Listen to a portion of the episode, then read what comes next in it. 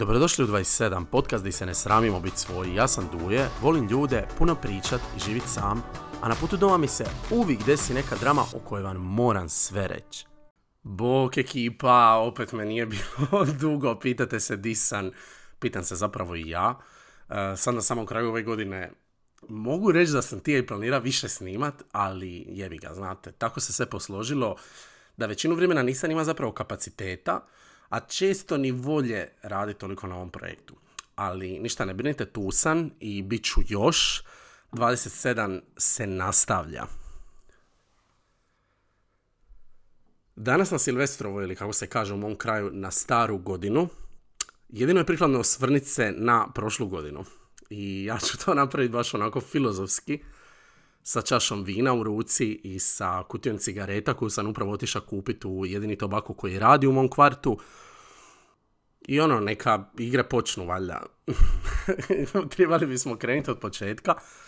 Ova moja godina, 2023. je počela sjajno. Znači, ja sam odlučio kreni zdravije živit.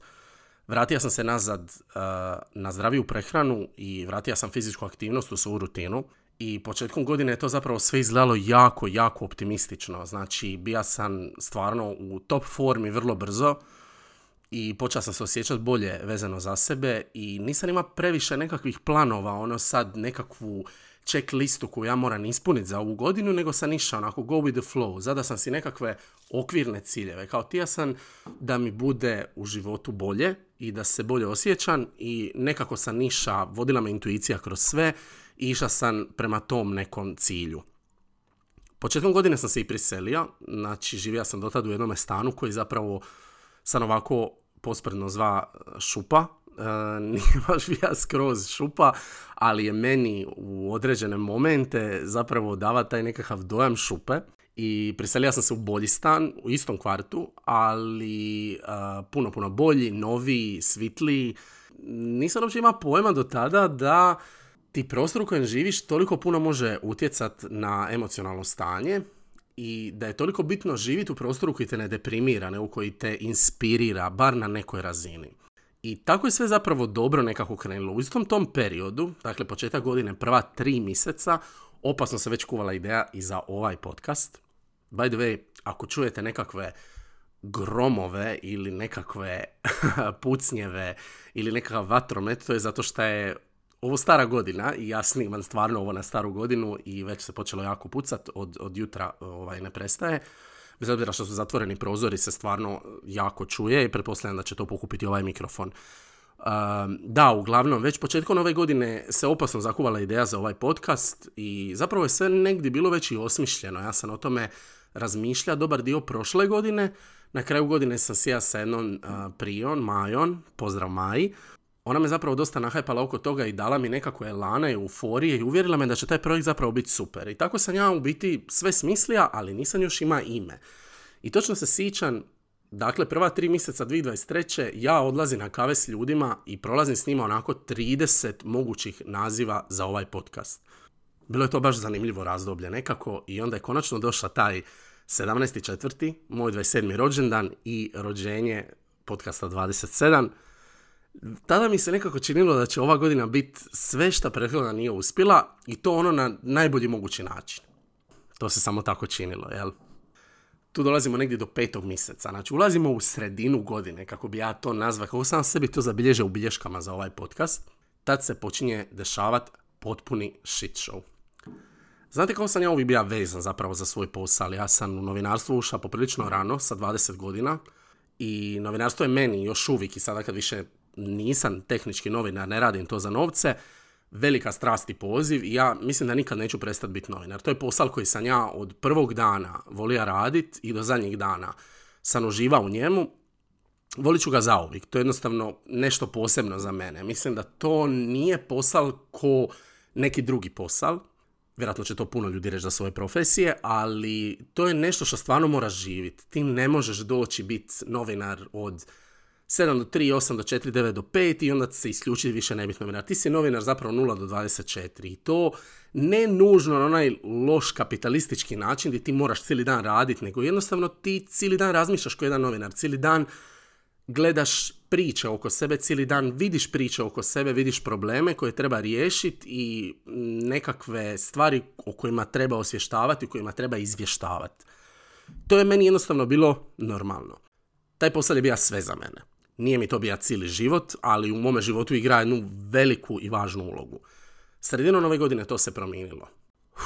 nisam znao će mi ovo biti ovoliko teško, ali evo, e, na mom poslu se dogodio određeni shit show, čije detalje nije zapravo na meni da ih prepričavam, ali samo ću vam reći da sam prvi put u šest godina od kad radim ovaj posao, ujutro u redakciju počeo dolaziti sa grčan u želucu. Jednostavno je to postalo previše za mene.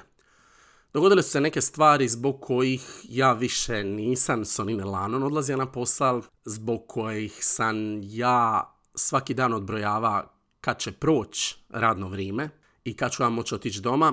Jednostavno sve se promijenilo. Međuljudski odnosi su se sjebali. Ja sam počeo biti konstantno pod stresom, konstantno anksiozan zbog tih stvari koje su se dogodile. Da ja ne ulazim sad previše u detalje, dogodilo se jednostavno sranje i ja sam po prvi put, ono baš zapravo mi je nešto kliklo u glavu, ja sam skužija da ja moram nešto promijeniti, odnosno da ja moram otići, da ja više ne mogu biti u toj situaciji. U istom tom periodu se uh, dogodilo jedno dejtanje koje je zapravo krenulo početkom godine, jel? U ovome periodu kad sam još mislio da će sve biti super, i činilo se da će biti dobro i onda je ispalo toliko meaningless i doživio sam ghostanje od nekoga za kog sam smatrao da je odrasla osoba. Bilo je jako čudno. Nije me to povridilo tada zato što sam nekako samo bio šokiran sa svime, ali mi je bio totalni mindfuck and it made me hate people even more.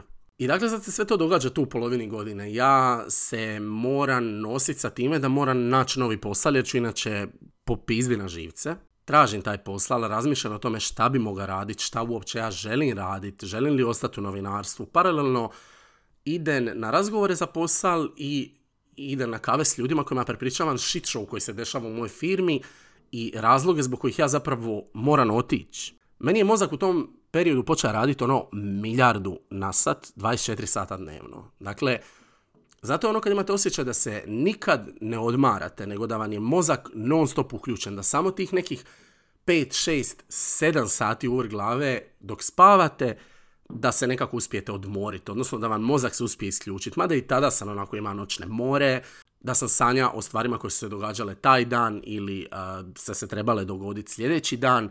Jednostavno sam stalno, stalno bija on.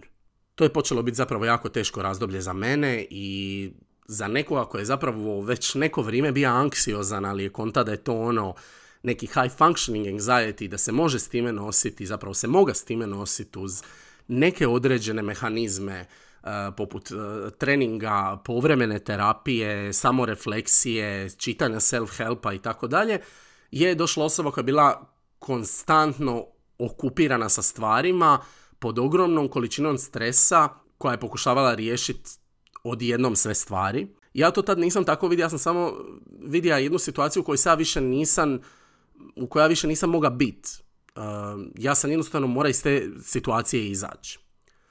I sad paralelno s tim odlaženje na razgovore za posao, prijavljivanje, ono, razmišljanje, šta ja uopće želim raditi ili išta od mojih poteza koje donosim u tom periodu pravi potez, odlazim u Amsterdam na put od 7-8 dana ja mislim da je meni taj put zapravo spasija život. Mislim da je to jedan od ono memorable momenata od ove godine i da ne znam šta bi bilo da nisam ima taj time off, bolje rečeno time away. Nedugo nakon dolaska iz tog Amsterdama, naravno opet ono, sam se vratio u taj shit show koji je, koji je tu već postoja, međutim um, odradio sam neke značajne razgovore za posao, dobio sam dvije ponude, jednu sam odbija zato što mi financijski jednostavno nije bila prihvatljiva, bila je ispod onoga što sam ja zarađivao do tog trenutka i s čim sam zapravo mogao preživjeti u Zagrebu ko neko ko nema svoj stan, nego mora rentat i ko mora zapravo pokriti sve svoje životne troškove sam, ko nema neku pozadinu po pitanju, ne znam, ono, bogatih roditelja ili apartmana, mislim svaka čast ko ima, ali ja ne dolazim uh, iz tako ovaj, uh, jedne sretne financijske priče. I druga ponuda za posao je bila zapravo ono što sam ja u tom trenutku tija, odnosno činilo mi se da želim i nešto na čemu sam sam radija i na što sam se sam prijavio sa svojim prijedlogom suradnje i tako dalje. Tako da sam negdje u lito, ono početkom sedmog mjeseca dao otkaz. To zapravo nije bilo baš najdivnije iskustvo. Samim time šta, kako da kažem, nisam otišao samo zato što sam ja to tako tija, nego zato što više nisam moga biti u toj situaciji. Najtragičnije od svega je što sam odlazio sa posla u koji sam ja zaljubljen. Jel? U neku ruku šest godina sam radio stvari koje volim i to se odjedan put sve srušilo i ja sam tu morao otići. Zna sam da moram otići zato što se dogodilo nešto što me toliko izbacilo iz takta i što me toliko povridilo da ja jednostavno više nisam mogao biti dio tog kolektiva, dio te situacije i nastaviti radit kao da se ništa nije dogodilo. Nakon tog otkaza koji je zbog nekih drugih razloga bio malo neugodan, čekalo me dugo toplo lito, otišao sam doma kod svojih i bio sam nekih 4-5 tjedana, od čega sam dva tjedna bio na godišnje, na dva, tri tjedna sam radija od doma. To lito je bilo jako čudno. Ja sam nekako od njega očekivao, sad gledam totalno naivno i preoptimistično, da će meni to lito dat nekakav closure, odnosno da ću ja uspjeti procesuirati sve što se meni dogodilo prethodnih nekoliko mjeseci, da ću se usto uspjeti odmorit, da ću se uspjeti dovoljno zabaviti i da ću biti spreman za vratiti se u Zagreb i na svoj novi posao. To se naravno nije dogodilo. Meni je trebalo samo jako puno odmora. Znači ja uopće nisam počeo procesuirati stvari koje su se dogodile. Mm, jedan od razloga je taj što kad sam se vratio nazad u Zagreb sam se vratio prvo na stari posao koji sam radio još dva tjedna dok mi traje otkazni rok i onda sam momentalno doslovno ono u četvrtak popodne završio sa ovim poslom i u petak ujutro otišao na novi posao. I naravno da, da tu se nije uspjelo dogoditi ništa, da nisam imao nikakav prijelazni period i da ja zapravo se nisam uspio ni na koji način odmoriti niti procesuirati šta se točno dogodilo u tom periodu i na koji je način to na mene utjecalo. I tu dolazimo nekako do uh, onoga šta ja zovem kraj godine, uh, odnosno početak devetog mjeseca. Prvi deveti je, ja dolazim na novi posao.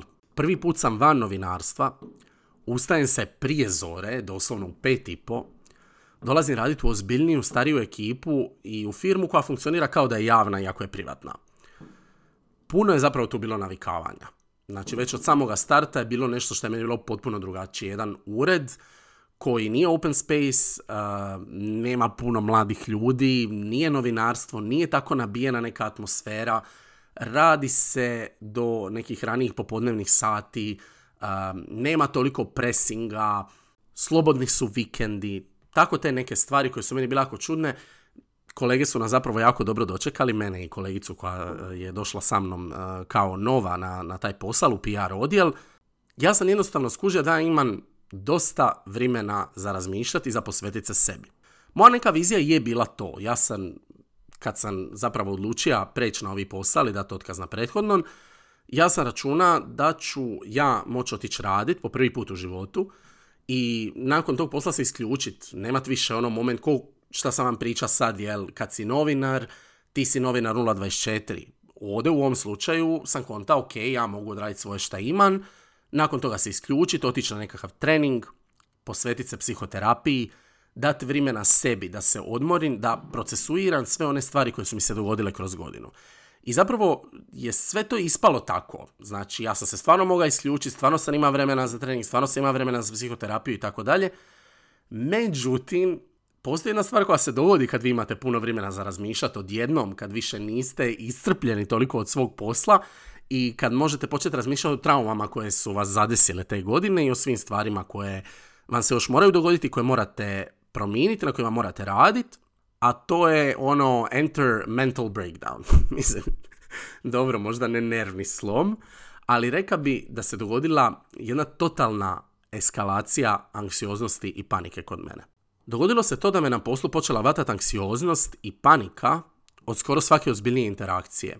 Kad je bilo bilo šta šta je meni stvaralo nekakvu nelagodu, gdje sam sad treba zauzeti za sebe ili postaviti neko pitanje ili reći ne ili proturiječiti nekome ili jednostavno samo traži da mi se nešto pojasni, mene bi jednostavno oblila anksioznost i panika. To se počelo preljevat i na vrijeme van radnog vremena. Dakle, ja bi otišla s posla, Išla bi na neku kavu, došla bi doma, došlo bi 7-8 sati na večer, ja bi pogledala na sat, pomislio bi ja za dva sata moram ići leć, kad legne znači da ću zaspat, kad zaspem znači da ću se probuditi ujutro, ujutro znači da moram ići na posal, da sam opet tamo u nekoj prostoriji, da opet tamo nešto moram raditi, opet ću se susreti s nekim ljudima, morat ući u neke ozbiljnije interakcije, uvatit će me panika i onda bi me od same te anticipacije panike počela panika vatat već na večer to je onda rezultiralo time da jednostavno se nisam mogao ni na šta fokusirati. Dakle, počeo bi gledati seriju, čita bi knjigu, ali odjedanput bi mi misli samo pobigle i ja bi počeo dobivati taj nekakav osjećaj Isuse Bože, ja ovo ne mogu izdržati. Ja nisam imao taj nekakav osjećaj koji ljudi često prijavljuju kad su anksiozni, kad imaju panične napade da ću umriti ili da će mi se dogoditi nešto grozno, ali ja sam imao osjećaj da je to što se meni događa u tom trenutku toliko teško da ako se to nastavi još nekoliko dana da ću ja jednostavno puknit, da ću izgubiti kontrolu, da neću više moći to podni, da mi jednostavno to, to ono, da neću biti u stanju to kontejnat. Došlo je do toga da sam jedno jutro došao na posal iz čistog mira. Kažem iz čistog mira, samo time što sam došao na posal, me počela ujutro vatat panika, dobija sam baš onako jaki panični napad zbog kojih sam morao ono izaći na terasu, smirivati se ono dobrih pola sata uz nekakvu ono meditativnu muziku u ušima i uz e, tone kamilice i nekakvih biljnih preparata za smirenje jer e, u tome trenutku nisam ima prepisano ništa, e, nikakve ni, ni sedative, ni antidepresive, ni ništa što bi mene moglo smiriti u tom trenutku, zato što ja još zapravo nisam potražio nikakvu liječničku pomoć. Ali meni nije dugo zapravo trebalo da skužim da mi onako treba psihijatar, psihoterapija i da mi treba jedno ono potencijalno dulje bolovanje. To je bio još jedan dosta težak period za mene, ali bio i dosta revealing. Ja sam krenija redovito na terapije, dobija sam terapiju u tabletama, e, krenija sam kod psihijatra, otvorio sam bolovanje koje je trajalo mjesec dana i o tome bi mogao zapravo snimiti posebnu epizodu podcasta, međutim neću, neću o tome puno pričat, e, jer jednostavno ne da mi se o tome pričat, ali u svakom slučaju mogu reći da je to bila jedna od boljih odluka koje sam donio ove godine. Na novom poslu su svi bili jako pristupačni i puni podrške od ono šefa do kolega. Svi su mi jednostavno, jednostavno bili toliko tu za mene kao ljudi koji me praktički ne poznaju, jer sam ja tu bio samo onako dva, tri mjeseca u trenutku kad se, kad se dogodilo to da odlazi na bolovanje od mjesec dana, da je bilo za očekivati da mnogi ljudi to neće razumjeti ili da će možda čak razmišljati o tome da mi daju otkaz ili da, znaš, ono, da jednostavno ne računaju na mene. Međutim, dogodilo se nešto sasvim suprotno. Ima sam nevjerojatnu podršku od nadređenih, od kolegica, od svih ljudi e, koji su znali kroz šta prolazim tamo i na tome sam im ono neizmjerno zahvalan zato što mi je to u tom trenutku tribalo. Ja u tom trenutku jednostavno, to je fascinantno.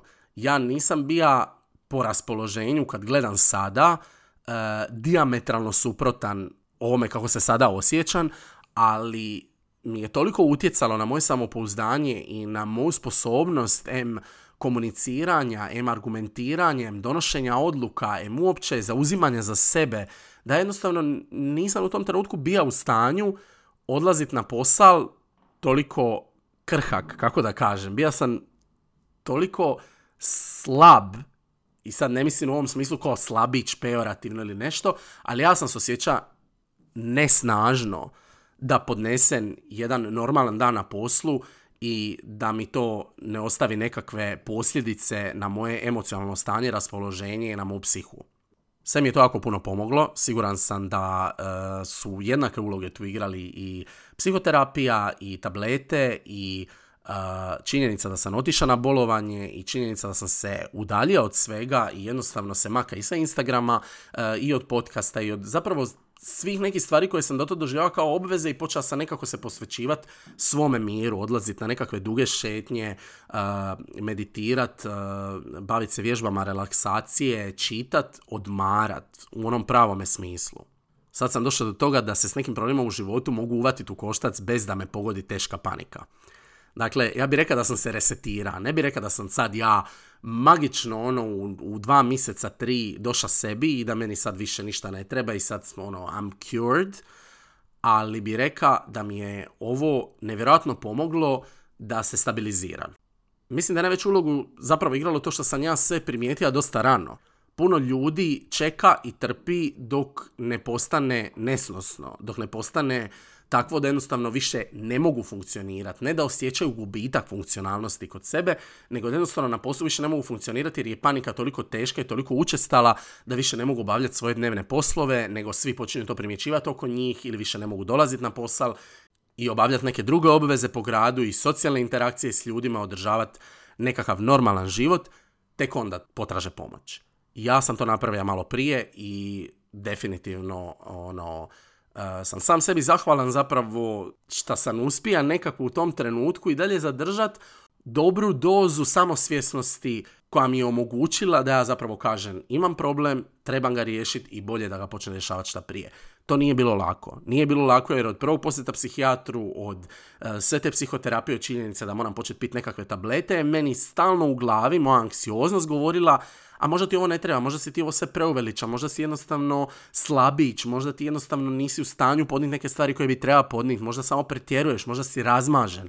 Jednostavno milijardu je tu misli bilo, ali sam ja kroz to sve uspio zadržati određen level samosvijesti da kažem ne, I gotta see this true. I evo, dolazimo nekako tu do kraja godine, samo kraja godine. Uh, ja sam na svom novom poslu već, evo, koliko? Četiri mjeseca. O novom poslu neću puno govorit, jer sam još na probnom roku. Uh, zapravo i taj posao za mene na probnom roku. To vridi za obe strane. U kratkim crtama vidit ćemo šta će od toga biti. Uh, ja sam na proliče kad sam donio tu odluku da ću ostaviti svoj posao koji sam radio šest godina i koji sam ono volija iz dubine srca, da više neću ničemu biti toliko lojalan da sam sebi štetim. I odlučio sam da ću svemu dati šansu onoliko koliko ta ista stvar, osoba ili situacija ili posao ili šta god da meni šansu. Tako da ono, jury is still out on that. Neki rezime ove godine bi bila da je ona bila jako čudna. Bila je odlična na sve dobre načine i sjebana na sve loše. I ovisi u kojem momentu da me neko pita, reka bi ili da je najbolja ili da je najgora. Ja ne znam mogu li još sabrati sve osjećaje, sve dojmove koje su meni nastali vezane za ovu godinu, ali ovo što mogu, uh, reka bi da je bila čudna i da ne bi baš da se ponavlja u ovom izdanju. Mislim da mi je sasvim dovoljna jedna ovakva godina. Nije bilo nekih velikih tragedija, hvala Bogu na tome. nisam doživio nekakvu groznu, najgoru stvar koja mi se mogla dogoditi i, i, i zahvalan sam zapravo na tome što su u cijeloj ovoj priči zapravo tu za mene bili neki moji jako bliski ljudi.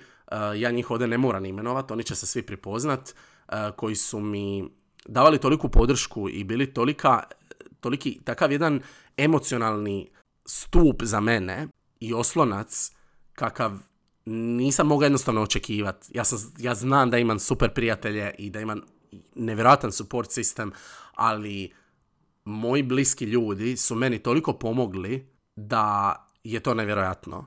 I tu i nevo stvarno svima zahvaljujem što su bili tu za mene i što su još uvijek tu za mene jer je to učinilo svaku razliku. I evo, ne znam što da vam više kažem, ono, sritna 2024. Ja nema nekih očekivanja, samo kako kaže jedna moja dobra prijateljica, jedna od ovih koja je tu bila za mene na sve načine na koji se može tu za osobu biti. Samo se nadam da nas neće samlit. Ćao vam i uživajte večeras, zabavite se. Bog!